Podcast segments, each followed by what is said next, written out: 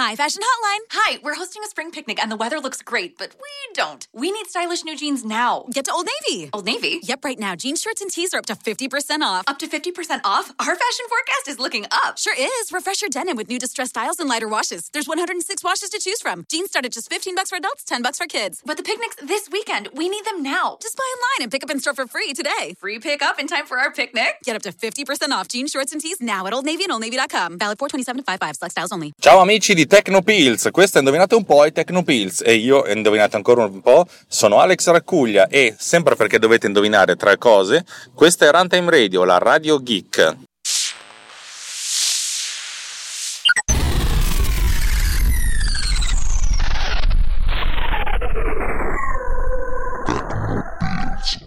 Puntata, io vorrei dire che puntata normale, puntata breve, ma poi non si sa mai cosa succede. Allora, questa puntata è una puntata di risposta a una richiesta che non è pervenuta in maniera diretta, però fondamentalmente mi è stato chiesto, ma come si fa quanto devo fare? La richiesta è venuta dal nostro caro amico Lobby Frontali, che come ben sapete è il nostro psicologo di gruppo, e probabilmente si è inserito in questo gruppo di discussione, quello di Technopillz Riot, per analizzare le dinamiche sociali di una settantina, ottantina di nerd che chiacchierano delle loro nerdate. Vabbè, lui fondamentalmente ha chiesto: io devo comprimere un file per mandarlo in giro, quanto lo comprimo? E questa domanda è una domanda bellissima, la cui risposta è sarcazzo. E perché la risposta è sarcazzo? La risposta è sarcazzo perché, come sempre, dobbiamo capire qual è l'ambito di utilizzo di questo file. Io ho sempre detto, nel 99% dei casi, la gente che guarderà i tuoi video li guarderà attraverso una piattaforma atta allo scopo.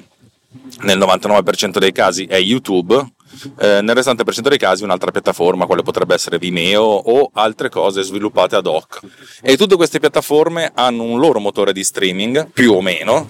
Poi in realtà lo streaming praticamente non esiste, vabbè, e questo motore di streaming si occupa lui di effettuare la compressione. Se mandate un file a YouTube, qualsiasi file sia, credetemi, YouTube se lo ricomprime in una miliardata di formati diversi, che poi eroga a seconda della larghezza di banda, della dimensione dello schermo, cercando di ottimizzare il tutto in modo da fornire una visione abbastanza sufficiente all'utente, sprecando meno banda possibile. Dove sprecando meno banda possibile è, immaginate quanta roba ha YouTube in pancia. E ogni secondo che passa, quanti giorni di video vengono erogati? Capite che un risparmio dell'1% sulla banda di YouTube è qualcosa di fenomenale, che può far risparmiare decine, se non centinaia di migliaia di dollari. E allora, per caricare su YouTube, Alex, cosa fai? La risposta, come sempre, dipende. Se sono in ufficio, dove ho una fibra 100, significa che carica su YouTube a 5 megabyte al secondo, spesso e volentieri lascio il file praticamente non compresso. Torno indietro di un attimo. I video che realizzo con Final Cut Pro vengono realizzati per mia scelta, ma anche perché è praticamente il default, con un codec che si chiama ProRes 422. Questo codec è un codec un codec pensato per la post-produzione broadcast, ad altissima qualità, con una certa occupazione di spazio. Questo cosa significa? Significa essenzialmente che un minuto di filmato in Full HD occupa circa 1 gigabyte, più o meno. Poi dipende, se no magari fotogrammi più semplici, schermate più semplici che lo fanno occupare la metà, e alcune cose che invece possono incrementare questo numero del 20%. Vabbè, insomma, fondamentalmente io ho questo valore. 1 gigabyte viene caricato con 5 megabyte al secondo, fatemi pensare, in 200 secondi, cioè in 3 minuti e mezzo, mettiamo così. Dal mio punto di vista è compatibile. Questo significa che io do a YouTube la massima qualità possibile. Ovvio che poi, se mi viene fuori un file di 25 GB perché ho fatto un video lunghissimo, poi magari lo ricomprimo, però di default, se non c'è urgenza, faccio così. Io do al compressore di YouTube, che è un buon compressore, non è il miglior compressore del mondo, però è un buon compressore, questo file alla massima qualità possibile, e dico: YouTube, pensaci tu, la piattaforma è tua, fai tu quello che è meglio per te. YouTube è la miglior piattaforma del mondo? Assolutamente no, però è la più universale. Significa che io, quando metto un video su YouTube, lo rendo privato, cioè accessibile solo a chi ha il link. Sono sicuro che potrà essere visto su qualsiasi device venduto negli ultimi 10 anni, su qualsiasi device, probabilmente anche su un Fitbit. Vabbè, adesso scherzo, però fondamentalmente lascio che la compressione, che tutta la gestione dello streaming, della visualizzazione, tutta quella roba lì dipenda da qualcun altro, a costo di usare un servizio che non ha la qualità più alta possibile. Vimeo è molto più elevato, però Vimeo ha molte limitazioni per il numero di video che puoi mettere gratuitamente, per la quantità, eccetera eccetera eccetera eccetera, per cui vabbè, faccio questa cosa qui, e questo di solito mi risolve il 90% dei casi, anzi il 95% dei casi. Nel caso in cui non sia in ufficio, per cui magari ho una DSL, cioè, anzi una fibra che può, una VDSL a casa, che riesce a caricare 2 MB al secondo, e qui cominciamo a essere un pochettino complicate, perché un file da 1 giga, e io ipotizzo di avere un video piuttosto corto, sono 500 secondi, sono neanche 10 minuti, ci può anche stare, però se poi il file diventa più grosso, i tempi si dilatano al punto che non conviene più caricarlo. E allora cosa faccio? Fondamentalmente lo comprimo. Adesso ci inoltriamo in una serie di percorsi che possono essere anche piuttosto soggettivi, però cominciamo con la versione base, cioè ripeto, io voglio sempre lasciare lo spazio alla piattaforma di fruizione che fa per fare il suo sporco lavoro. Allora io utilizzo la compressione ad alta qualità che viene offerta da Compressor. Compressor è un programma sviluppato da Apple, costa $49 credo, e comprime in una miriade di formati, è ottimizzato, utilizza la scheda, l'accelerazione hardware per la compressione, cioè è molto veloce, è molto buono. È il miglior compressore del mondo? No, ma ci si avvicina tantissimo, per cui è un ottimo compromesso, soprattutto nell'ottica di non perderci troppo tempo. Ci sono compressori migliori, ce ne sono, mi viene in mente Telestream, che praticamente è una piattaforma di encoding che sviluppava un programma che si chiamava Episode, che però adesso non viene più sviluppato ma viene utilizzato in cloud, per cui è pensato veramente per la compressione professionale, cioè voi gli caricate il file in alta qualità e si occupa lui di comprimerlo con uno dei migliori compressori al mondo. Però è una di quelle cose che francamente esula dagli obiettivi di questo podcast, cioè nel senso sappiate che esiste qualcosa di meglio, vabbè.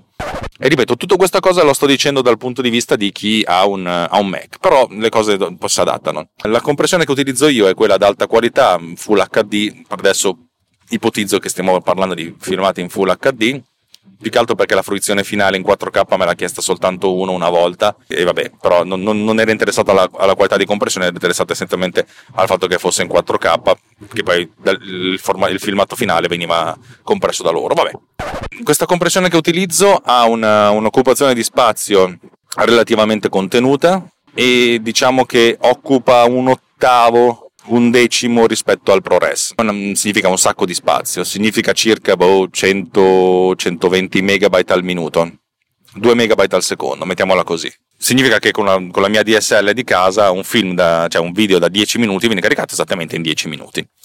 Lascio tutti i parametri al massimo della qualità, e essenzialmente il risultato è un file MPEG 4 codificato in H264, che come sapete è un codec video, ne abbiamo già parlato diverse volte, è in AAC per l'audio, ed è assolutamente ben sopra le capacità di YouTube di comprimere, cioè non delle capacità ma dalla voglia di YouTube di comprimere, per cui YouTube prende questo video e se lo ricomprime. Il nostro obiettivo è far sì che la visione di ogni singolo fotogramma sia sufficientemente buona, e dal mio punto di vista è assolutamente buona. Abbiamo un file da un minuto che occupa 120 megabyte, YouTube lo comprime altre 5-6 volte come dimensione, cioè il file finale occupa molto ma molto meno, e va bene così nel 90% dei casi, anzi quasi nel 99% dei casi. Ripeto, questo secondo passaggio è un passaggio che punta alla massima qualità e alla versatilità, nel senso la compressione impiega poco tempo, impiega meno dell'1 a 1, cioè un filmato di 10 minuti viene compresso in 5 minuti sul mio computer. Sono ben soddisfatto della cosa. Non è la migliore del mondo, ma è ancora talmente sopra i limiti imposti dalle piattaforme di streaming che ci va assolutamente bene. L'equivalente su PC, ce ne sono mille di programmi, sul Riot ne abbiamo anche discusso, anche la maggior parte quasi più o meno gratuiti, per ottenere un buon risultato.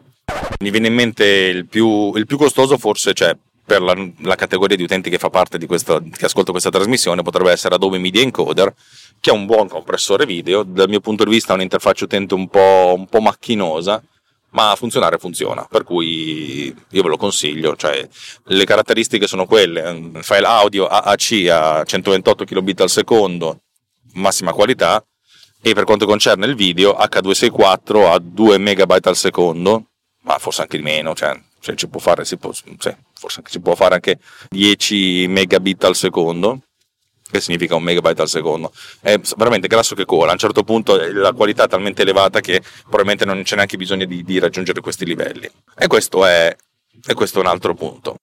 Il punto dolente di tutto questo mio discorso non è tanto quando ci affidiamo a una infrastruttura esterna per effettuare la compressione, per effettuare lo strip, per effettuare l'erogazione del filmato, ma quando questo filmato viene visualizzato direttamente dalla nostra utenza. Nel mio caso io ho diversi ambiti di utilizzo e cercherò di spiegarli tutti, e identificando poi le varie strategie che applico. Il caso più frequente che mi capita a me, però non è il caso più frequente in assoluto, però il mio caso più frequente è quando il cliente vuole un video da incorporare in una propria presentazione, perché c'è un convegno. Io lavoro molto spesso con i convegni medici. Nei convegni ci sono c'è una regia spesso e volentieri che proietta i filmati sullo schermo, e di conseguenza lì mi interfaccio direttamente con dei tecnici che parlano la mia lingua, e loro mi dicono: le specifiche di questo schermo sono AVC, i file che possiamo riprodurre sono AVC, e io do loro tendenzialmente la soluzione migliore, dove la soluzione migliore nel 90% dei casi è un file MPEG 4 H264, cioè quello che io realizzerei utilizzando Compressor. Nel caso in cui ci sono però delle schermate molto particolari, a volte ho dei monitor che sono larghi come 3 monitor veri e propri, dei video wall enormi, e in quel caso lì c'è bisogno magari di formati un po' più particolari. In alcuni casi ho spedito loro proprio il file in alta qualità in ProRes e si sono occupati loro della conversione. Però ripeto, è sempre stata una cosa da gente che parla la mia lingua, anzi io parlo la loro lingua, per cui è stato sempre molto, molto facile. Lì non è mai un problema, perché fondamentalmente si è tecnici e si vuole tutti andare nella stessa direzione, cioè presentare il prodotto nella miglior qualità possibile, in modo che sia facile da fruire per l'utente finale, lo spettatore del convegno. Nel caso in cui ci sia invece una presentazione, cioè un relatore che dice: devo parlare di questo argomento e a un certo punto devo infilarci dentro un video, allora lì le cose diventano un pochettino complicate. Io spesso e volentieri utilizzo comunque sempre l'MP4. La cosa che mi fa ridere è che i file che vengono realizzati da Compressor hanno estensione M4V, che sta per significare MPEG 4 video, per differenziarli da quelli che sono solo audio, che sono M4A, MPEG 4 audio. Ora, molto spesso mi dicono: non riusciamo a leggere l'M4V. E io dico loro: rinominano in MP4, perché fondamentalmente sono una questione di estensione, perché poi il formato è quello. MP4 è uno dei formati, uno degli standard più standardizzati del mondo, una delle cose più certificate dal mondo. È veramente difficile uscire dallo standard, mi è capitato pochissime volte, con l'MPEG 1 e con l'MPEG 2, ma con l'MPEG 4 credo mai. Vabbè, dico questo, dico sì, ma no, cioè fondamentalmente i coglioni a volte non sono capaci di rinominare. Io rinomino il file, glielo rimando, cazzo, perfetto, va bene così. Che detta così sembra veramente di leggere un articolo di Clients for OML, però a volte veramente c'è gente che magari col computer fa delle cose assurde, apre delle email in cui c'è scritto: clicca qui per vincere un cazzo gigante, e poi si beccano un ransomware, e poi se gli dici di rinominare un file, no, ma io ho paura, non voglio toccare niente. Va bene così. Sulla coglionaggine del genere umano abbiamo parlato anche abbastanza. Allora, MP4 va bene per tutte le occasioni, e come sempre ripeto, posso fare questo file da 1 megabyte al secondo, 2 megabyte al secondo, quello da 1 minuto a 100 megabyte, e la maggior parte delle volte va più che bene. In alcuni casi però le richieste sono di stare giù con l'occupazione, e finalmente arriviamo al nocciolo della questione. Ci sono 20 minuti che stiamo parlando, e per 20 minuti vi ho detto: usate i valori standard, e adesso dico vabbè, adesso parliamo di cose vere, effettivamente del ciccio della questione, cioè effettivamente dove la persona che si occupa della compressione ha dei vincoli maggiori. Io mi ricordo quando ho iniziato a fare video distribuito su internet, o anzi ancora prima sui CD-ROM, dove non esistevano tutte queste tecnologie, allora la qualità video era era molto più simile a quella di una GIF animata rispetto che a quella di un video. Allora lì veramente c'era una notevole dose di esperienza, cioè l'esperienza personale contava tantissimo. Io mi ricordo che ho fatto un sacco di esperimenti per andare a rosicare qualche decina di kilobyte, perché allora con i modem a 56k il kilobyte era pesante. Immaginatevi che 5 kilobyte erano un secondo in più da aspettare, per cui i video erano molto brevi, molto piccoli e dovevano occupare il minimo possibile, anche e soprattutto a discapito della qualità di fruizione.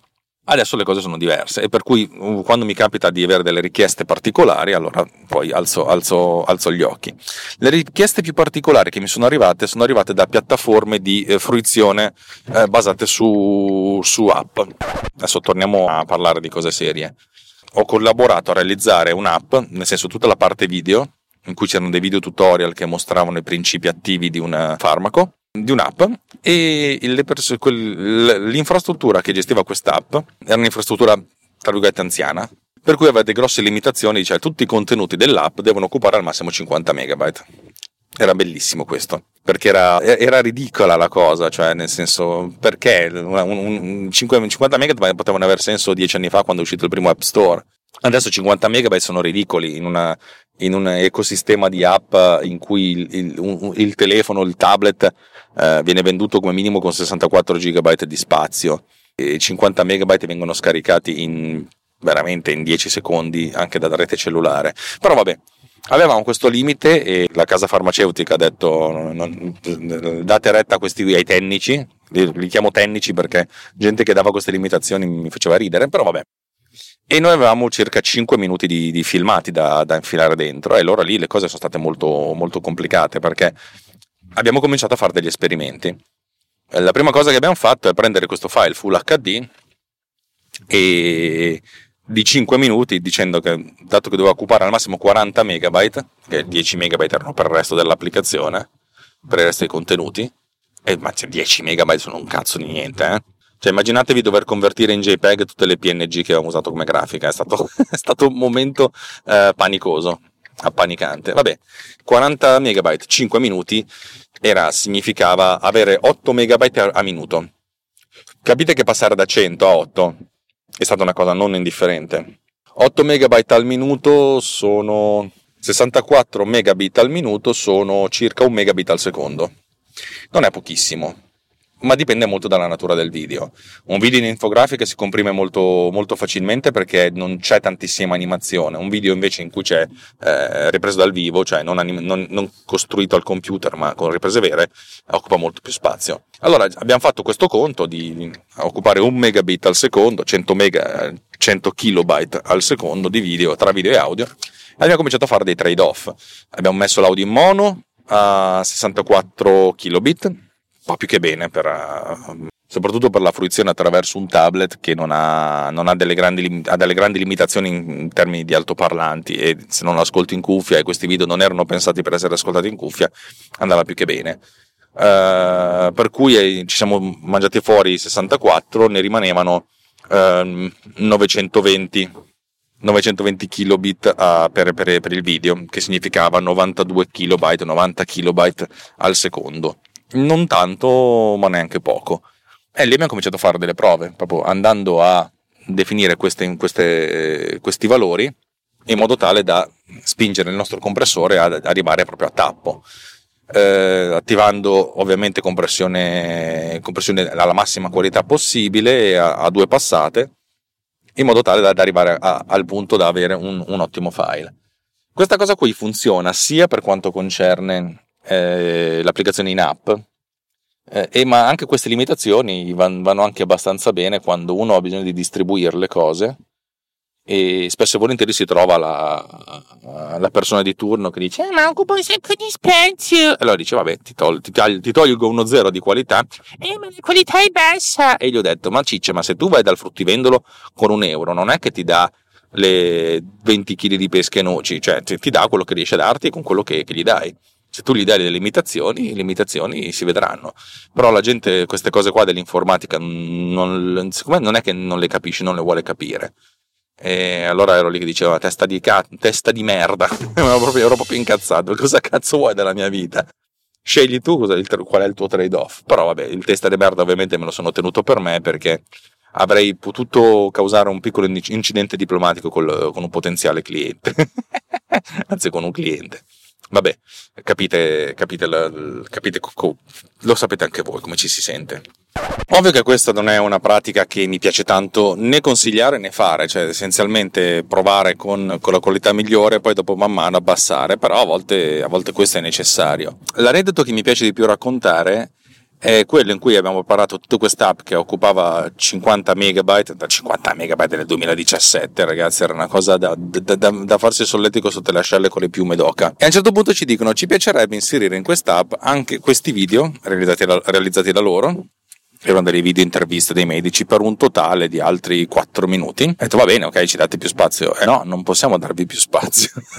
Per cui abbiamo dovuto di colpo raddoppiare la durata, mantenendo la stessa qualità, anzi no, più che altro mantenendo lo stesso spazio occupato. Lì le cose hanno cominciato a diventare preoccupanti e abbiamo fatto diverse prove mantenendo l'audio com'era, perché l'audio più di così non aveva senso schiacciare, però a questo punto riducendo la qualità del video, passando da 900 e qualcosa kilobit al secondo a 450, 460, 480, e lì le cose hanno cominciato a diventare tragiche e abbiamo dovuto essenzialmente guardarci in faccia e capire quale fosse il trade-off, noi insieme al cliente a questo punto, dicendo: io ho il sospetto che dentro di sé il cliente pensasse che noi volevamo fregarlo, però come dire: ma non ci state impegnando con la qualità, catch?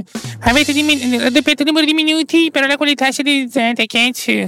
Insomma, non credo che questo sia quello che ha pensato, e va bene così, francamente vaffanculo.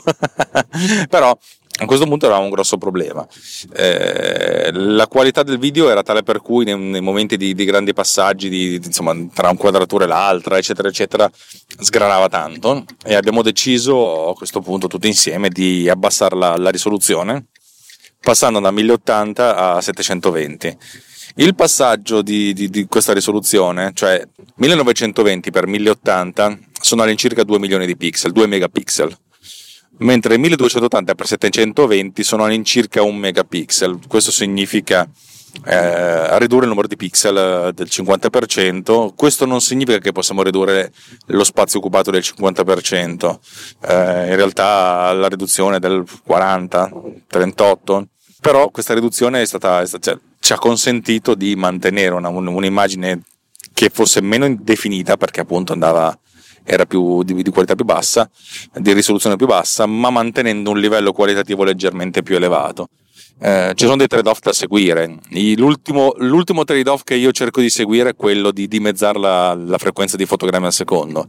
Se si passa da 30 a 15 si perde un sacco in fluidità, e questa cosa la faccio solo quando devo realizzare delle gif animate piuttosto complesse, altrimenti se posso cerco di evitare la riduzione della frequenza temporale, perché genera un'immagine decisamente più scattosa, decisamente meno bella da vedere. In casi in cui si parte da animazioni grafiche, si può pensare di cambiare la frequenza temporale, perché io di solito faccio tutto a 30 fotogrammi al secondo, invece di portarlo a 15, portarlo a 20, ma non in fase di post-produzione, ma fase direttamente in produzione, cioè nei file originali, cambiare il frame rate dell'esportato. Teoricamente parlando, uno potrebbe dire: esporto tutto a 60 fps, così dopo posso vedere di comprimere o a 60 o a 30 o a 20 o anche a 15, a 12, a 10, perché sono tutti sottomultipli. A me francamente i video in animazione a 60 fotogrammi al secondo, anche le infografiche, non piacciono tanto.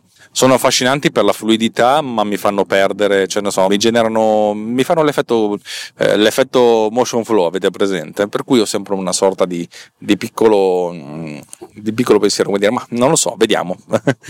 Non me l'hanno mai chiesto, e per cui non l'ho mai realizzato. Però effettivamente lavorando con dei sorgenti a 60 fotogrammi al secondo, questi si possono ricomprimere con tutti questi sottomultipli in maniera molto, molto efficace. Da 60 a 30 si passa 60, per cui ogni fotogramma viene ripetuto 2 volte. Da 60 a 20 si passa tranquillamente, per cui ogni fotogramma è ripetuto 3 volte. Da 60 a 15 si passa perché ogni fotogramma è ripetuto 4 volte. A 12 è ripetuto 5 volte e a 10 è ripetuto 6 volte. Capite che abbiamo un ampio range di possibilità da sfruttare. Vabbè, questi però sono discorsi che arrivano quasi più al teorico che al pratico, naturalmente. Il fatto è che quando si deve comprimere un video che è stato registrato con una telecamera, cioè non generato al computer, qui magari la qualità è quella che è, magari non si hanno delle luci perfette, per cui abbiamo molti chiaroscuri, nelle zone più scure c'è più rumore video, eccetera eccetera eccetera. La compressione fa veramente fatica, i livelli di compressione sono elevati.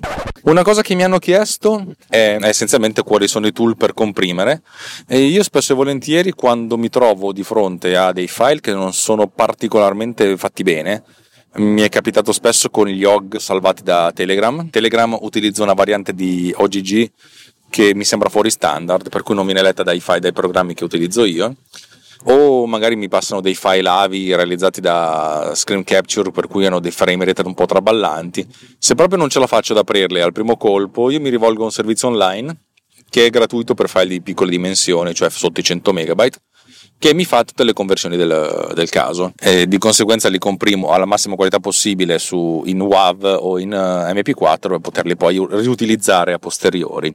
Questo ci porta all'ultimo argomento di oggi, che sarebbe la realizzazione di video che vanno nei siti web.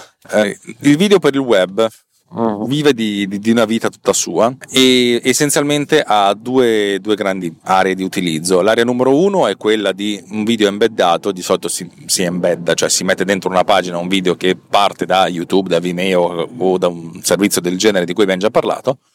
In alcuni casi però viene utilizzato il video come sfondo del sito. Avete presente, ci sono dei siti che hanno dei video, non hanno delle immagini, hanno proprio dei video sotto. In questo caso dobbiamo ringraziare il signor Google, perché ha scelto di fare una cosa un po' fuori standard, nel senso che tutti i browser tranne Chrome accettano come sfondo il formato MPEG 4, cioè MP4, mentre Chrome utilizza un formato che è open source, è anche un po' più open source di MP4, però un po' più rognoso da realizzare, che è WebM. WebM essenzialmente ha gli stessi, l'algoritmo di base, quello di fondo, esiste da 30 anni e poi è stato migliorato di volta in volta, però tendenzialmente tutti i codec si basano sullo stesso principio. Ovviamente il principio di oggi, cioè MPEG 4 o un H264 H265, è molto più performante di MPEG 1 per esempio, però diciamo che l'idea ab origine è la stessa, e ne abbiamo parlato anche diverse volte qui in questa trasmissione. Vabbè, insomma, tendenzialmente Google dice utilizzate WebM, altrimenti non si vede il video, per cui quando si deve fare un video per un sito web si deve comprimere 2 volte, una in MP4 e una in WebM, e qui è una rottura di palle, perché essenzialmente il video deve essere di bassa, deve occupare poco spazio, altrimenti ci mette troppo a caricare e si viene penalizzati perché l'utente non vede lo sfondo, oppure lo vede apparire dopo un po', e comunque Google nei ranking dice sì, però la tua pagina ci mette tanto a caricare, per cui non è una pagina molto amichevole, per cui non ti metto proprio nelle primissime posizioni, e per cui bisogna fare un video che abbia una qualità consona al fatto che deve occupare poco spazio. Grazie al cielo non deve esserci l'audio, però deve occupare poco spazio, per cui spesso e volentieri si realizzano dei video che magari non sono alla massima definizione, tipo 720p, con dei looper leggeri, tipo che durano 10-15 secondi, in modo tale che il file viene scaricato abbastanza in fretta. E anche in questo caso io mi rivolgo a questi servizi online di conversione, online video converter, quello che vi metto nelle note dell'episodio, per la conversione in WebM, e lascio i parametri abbastanza nello standard, perché tutti quelli che caricano WebM lo fanno apposta perché tutti quelli che vogliono comprimere un video in WebM lo fanno perché hanno bisogno di mostrarlo su un sito web, per cui i parametri sono abbastanza quelli. Anche in questo caso video per video bisogna vedere come ha senso realizzarlo. Ho realizzato dei video che partivano da immagini in bianco e nero, cioè con una silhouette, per cui abbiamo soltanto 2 colori a video, e questi si potevano comprimere veramente tanto. Video invece che partivano da immagini reali, per cui il rapporto di compressione era meno intenso. Anche in questo caso per questi servizi online che sono gratuiti, vi ripeto, sotto i 100 MB a pagamento sopra, Io tendenzialmente per il sito web comprimo molto, mentre per caricarlo su questi servizi di compressione utilizzo una compressione molto bassa in modo che la qualità sia più alta, e per cui c'è la doppia compressione, non infici più di tanto.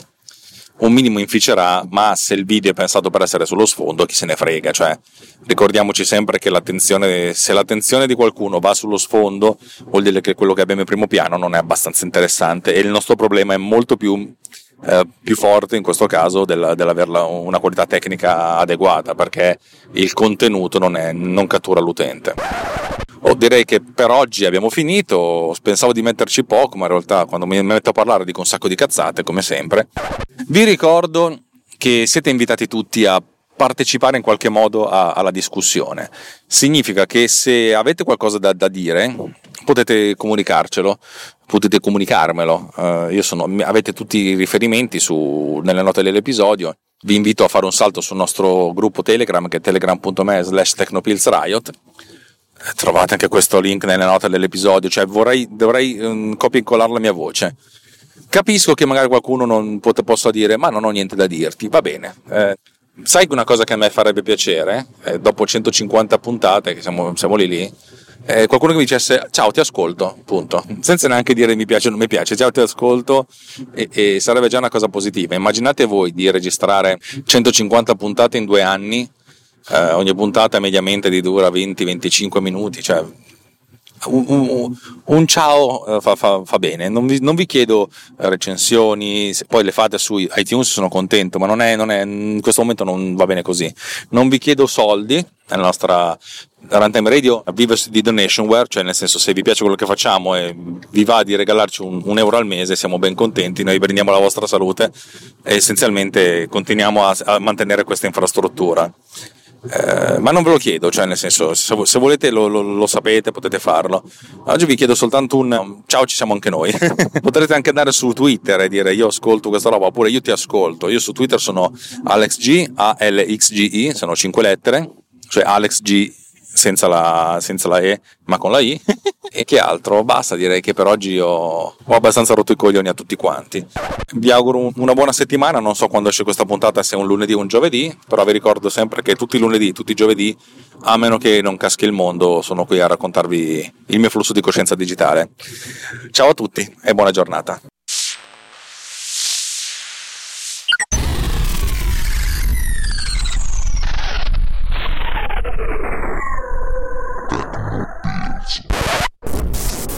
This episode has been produced with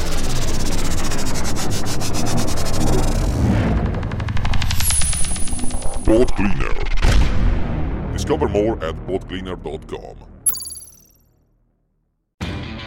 Lowe's knows you'll do spring right by saving on what you need to get your lawn and garden in shape. We do it right, too, with deals to help you save every day. Like 4 bags of premium mulch now for just $10. And buy one and a half cubic foot bag of Miracle-Gro vegetable and herb garden soil. Get a Bonnie Basics plant for free. Whatever's on your spring to-do list, do it right for less. Start with Lowe's. Offers valid through 5-1 while supplies last. Bonnie offer valid on select 11.8-ounce pots. Valid in-store only. See store for details. U.S. only. Excludes Alaska and Hawaii. Some people see money as a goal. Some see it as a pursuit. Others see it for the stuff it can buy. At Thrivent, we see it as a tool that can help you live a more fulfilling life. That's why we help millions of Christians be wise with money, with advice, insurance, banking, investments, and generosity. If you'd like to join us, visit Thrivent.com. Thrivent. Be wise with money.